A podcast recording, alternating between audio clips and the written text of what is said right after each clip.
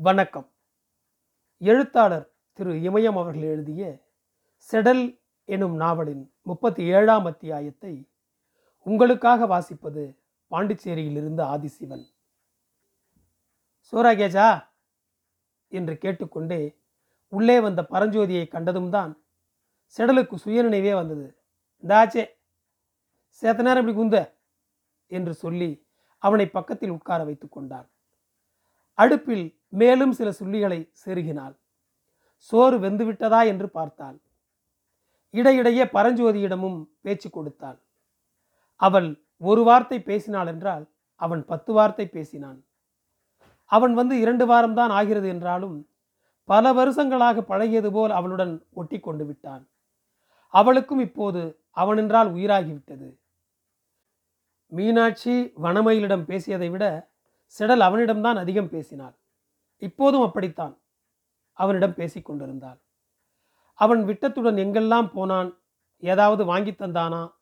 இந்த ஊர் பிடித்திருக்கிறதா? என்றெல்லாம் கேட்டுக்கொண்டே சோற்றை பொங்கி இறக்கினாள்.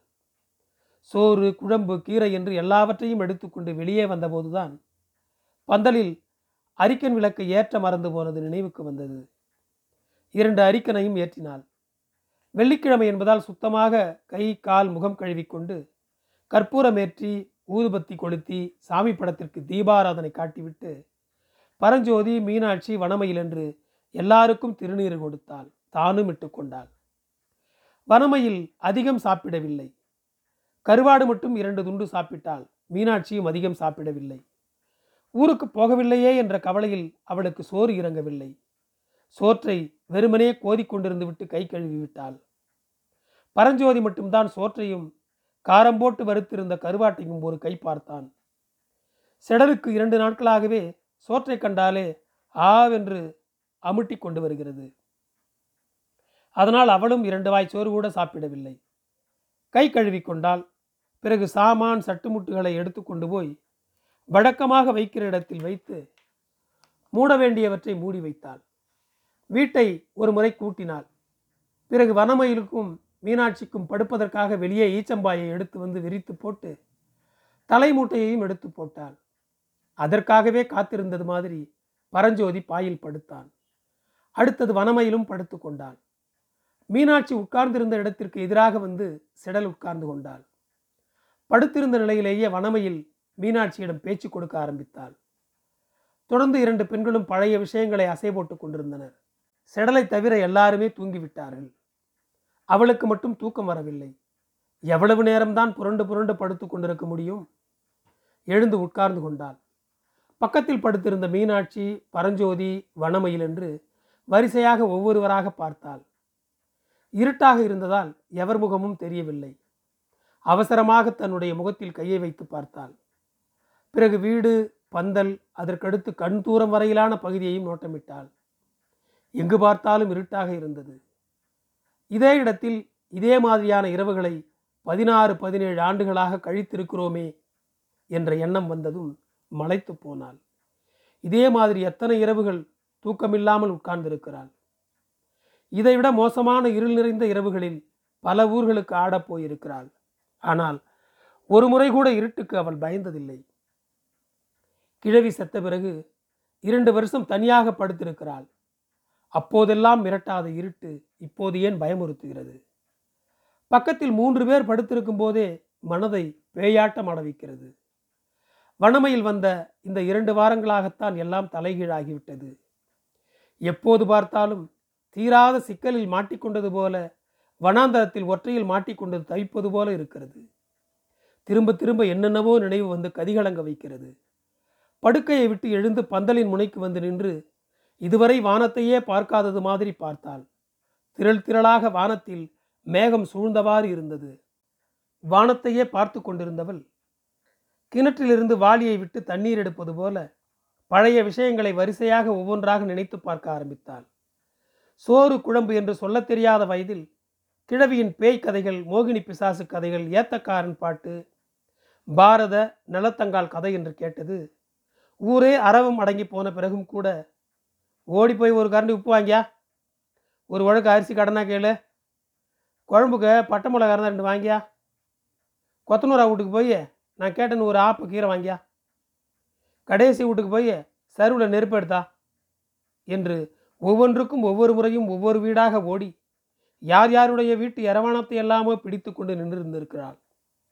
இடுப்பில் கட்டிக்கொள்ள ஒரு முழ துண்டு துணி வாங்க காடு காடாக திரிந்து வேப்பங்கொட்டை பொறுக்கி இருக்கிறாள். எத்தனை வேப்ப மரங்கள் ஏறி இருக்கிறாள்?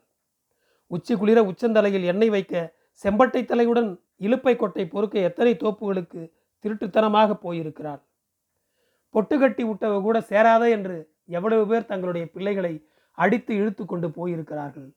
தவறு செய்யும் பிள்ளைகளை செடலை உதாரணம் காட்டித்தான் திட்டுவார்கள். செடலாட்டம் ஒன்றையும் பொட்டு கட்டி விட்ட சொல்லுவான். கிருவமா இரு. இல்லைன்னா ஓங்கதையும் செடலு கதையை போல தான் ஆகும்.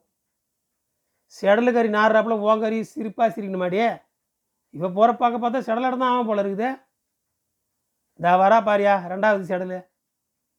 பொட்டு கட்டியதற்காகவே விளையாட்டில் சேர்த்து கொள்ளாத பிள்ளைகள் எத்தனை பேர்? கிழவி செத்த பிறகு எந்த ஊரின் திருவிழாவில் இவளுக்கு சேர வேண்டிய முறைமையை முறையாகச் செய்தார்கள்? பொன்னனுடன் வந்த பிறகு அவனுடைய பெண்டாட்டி அஞ்சலையும் அவருடைய பிள்ளைகளும் பேசிய தினுசு தினுசான பேச்சும் ஏளனமும் பரிகாசமும் அரியாகுட்டியே கிழவன் கூட வந்துட்டா என்று கூத்தாடி தெருவிலும் பரத்தெருவிலும் குடித்தெருவிலும் சனங்கள் பேசிய பேச்சும் எத்தனை எத்தனை. முத்துவெள்ளை வண்ணான் நீளம் செந்தூரம் பச்சை என்று எத்தனையோ வகையான அரிதாரங்களை முகத்தில் பூசிக்கொண்டு பல ஊர் சனங்கள் கூடியிருந்த சபையில் ஆடிய போது கூத்தாடிச்சியே ஆட்டக்காரி வராப்பாருடா பாருடா ராத்தி ஆடின இவ தான் வரவும் போகிறவன் கண்ணு பூரா அவன் மேலே தான் இருக்கு என்றும் அவளுக்குன்னா எப்படி வேணாலும் ஆடுவா யார் கூட வேணாலும் போவா என்று பேசியவர்கள் எத்தனை பேர்? வேட்டை நாயின் கண்களோடு ஊர் உலகமே வெறித்து பார்க்க தாலாட்டு பாடவும் செல்லப்பிள்ளை கட்டி ஆடவும் கூத்து ஆடவும் என்று ஜில்லா முழுக்க மாகாணம் முழுக்க சுற்றி வந்திருக்கிறார். விவரம் தெரிந்த நாளிலிருந்து யாருடனாவது சேர்ந்து படுத்திருக்கிறாளா? வீடுதான் ஊருக்குள் சேர்ந்திருக்கிறதா? எல்லாவற்றையும் விட தலைவாசல் கிராமத்தில் நடந்த அந்த சம்பவம் யாரை குற்றம் சொல்ல? எல்லாம் உயிரை வைத்திருப்பதற்காகத்தானே? உயிரை எதற்காக வைத்திருக்க வேண்டும்? உயிர் என்பது வயிறுதானே. இரவும் பகலும் ஓயாமல் சுண்ணாம்பு காலவாய் மாதிரி வெந்து கொண்டிருக்கும் இந்த வயிறு அணையாத அக்னி குண்டம். என்று தனியும் என்று அணையும் அந்த நெருப்பு. என்றைக்குமே அணையாதா அந்த நெருப்பு? எதுவும் தெரியாமல் திடீரென்று எங்கிருந்தோ வந்த வனமையில் என்னென்னவோ பேசுகிறாளே. ஒரு காலத்தில் விட்டு விட்டு போனவள் தானே செடல் ஒவ்வொரு விஷயத்தின் மர்ம இழையையும் நூல் நூலாக பிரித்தெடுத்து கண்டுபிடிக்க முயன்றாள் செடல் நடக்கத் தொடங்கினாள் காற்றில் கலந்திருந்த ஈரவாடை சுகமாக இருந்தது. மூச்சை நன்றாக இழுத்து விட்டு கொண்டே நடந்தாள் அவள் நடக்க நடக்க நிலக்காட்சி விரிந்து கொண்டே இருந்தது. கழுவி கவிழ்த்த வெண்கலப்பானை போல் சற்றைக்கெல்லாம் மாறிவிட்டிருந்தது வானம். வெள்ளை அரளி பூவின் நடி எங்கிருந்தோ வந்து கொண்டிருந்தது. நரியின் ஊளை சத்தம் மங்கலாக கேட்டது. கூத்தாடி தெருவிலிருந்து நாயின் ஊளை தொடர்ந்து கேட்டுக்கொண்டிருந்தது யாரோ சாகப்போகும் சகுனம் போல ஒரே ஒரு நாய் மட்டும் ஊளையிட்டது. சாட்டை முனி போன்று ஏழு எட்டு பனைமரங்கள் சற்று தொலைவில் கரும்பூதங்களாக நின்றிருந்தன.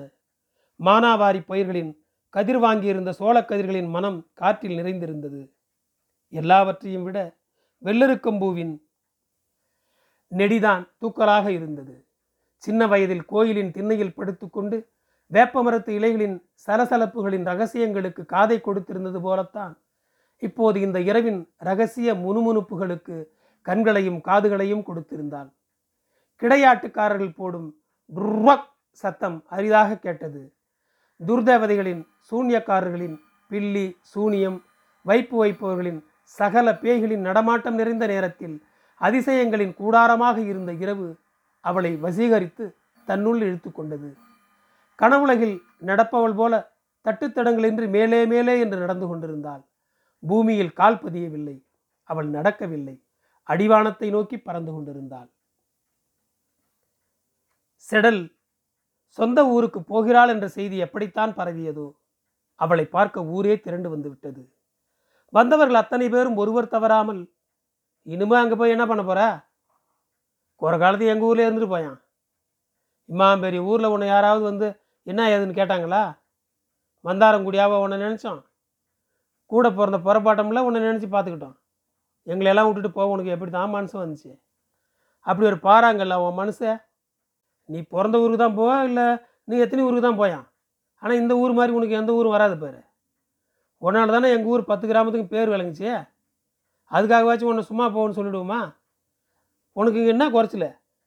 வேறல விட்டு சொல்லு பார்ப்போம் மேல் கீழ்சாதிகாரனோ கீழ் உங்கள்கிட்ட வந்து வம்பு பண்ணுவானோன்னு சொல்லு.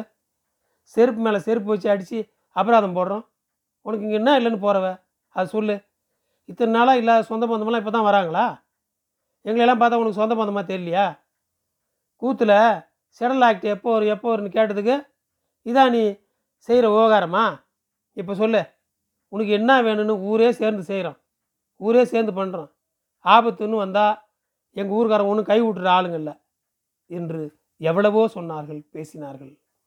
கூத்தாடி தெரு பரத்தெரு குடித்தெருவிலிருந்து கூட கும்பல் கும்பலாக வந்தார்கள்.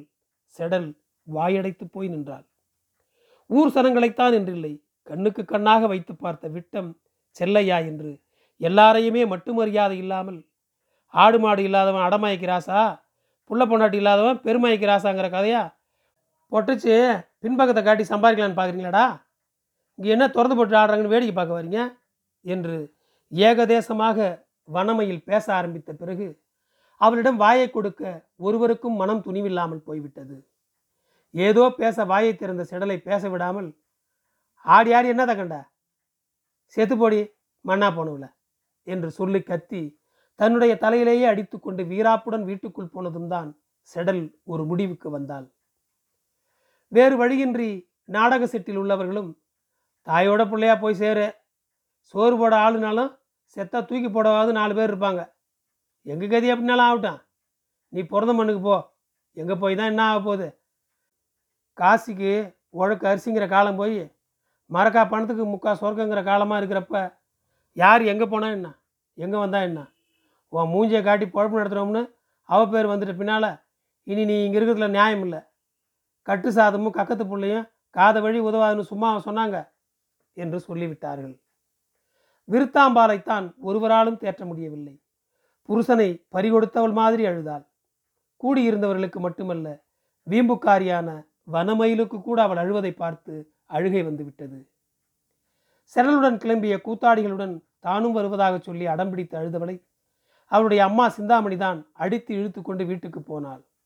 ஆனால் பொன்னன் பொண்டாட்டி அஞ்சலை மட்டும் வராததோடு திட்டி பேசி கொண்டிருந்தாள். அவளால் தான் என் புருஷன் சேர்த்தான். என் குடும்பமே அழிஞ்சு போச்சு. அவளே அதுக்கு போய் நான் பார்க்கணும். எங்கேயாவது போகிறா தட்டுவாணி முண்டை என்று அஞ்சலையும் நம்மளையெல்லாம் நாலு வருஷமாக காலில் சலங்கையை கட்டாமல் பண்ணுவலாச்சே. அவள் இந்த இடத்த விட்டு போனால் தான் நம்மளுக்கு விடிவு காலம் வரும். போகட்டும் தாசி. ஊரை ரெண்டு பண்ணிட்டு போகிறா என்று ஆறானும் மட்டரகமாக பேசி கொண்டிருந்தான். செடல் செட்டில் ஆடிக்கொண்டிருந்தவர்கள் அவளிடம் நாடகம் கற்றுக்கொண்டவர்கள் என்று பெரிய கூட்டமே அவளுடன் கிளம்பி வந்தது. போராளாம் நல்லத்தங்கால் பிறந்த இடம் தேடி என்பது போல ஊரே திரண்டு வந்து வழி அனுப்பியது. செடலின் கதை ஊருக்கு போன பின்னும் தொடரும். நன்றி. என் குரல் உங்களை வந்தடைய. ஃபாலோ பட்டனை அழுத்தவும். மீண்டும் நன்றி.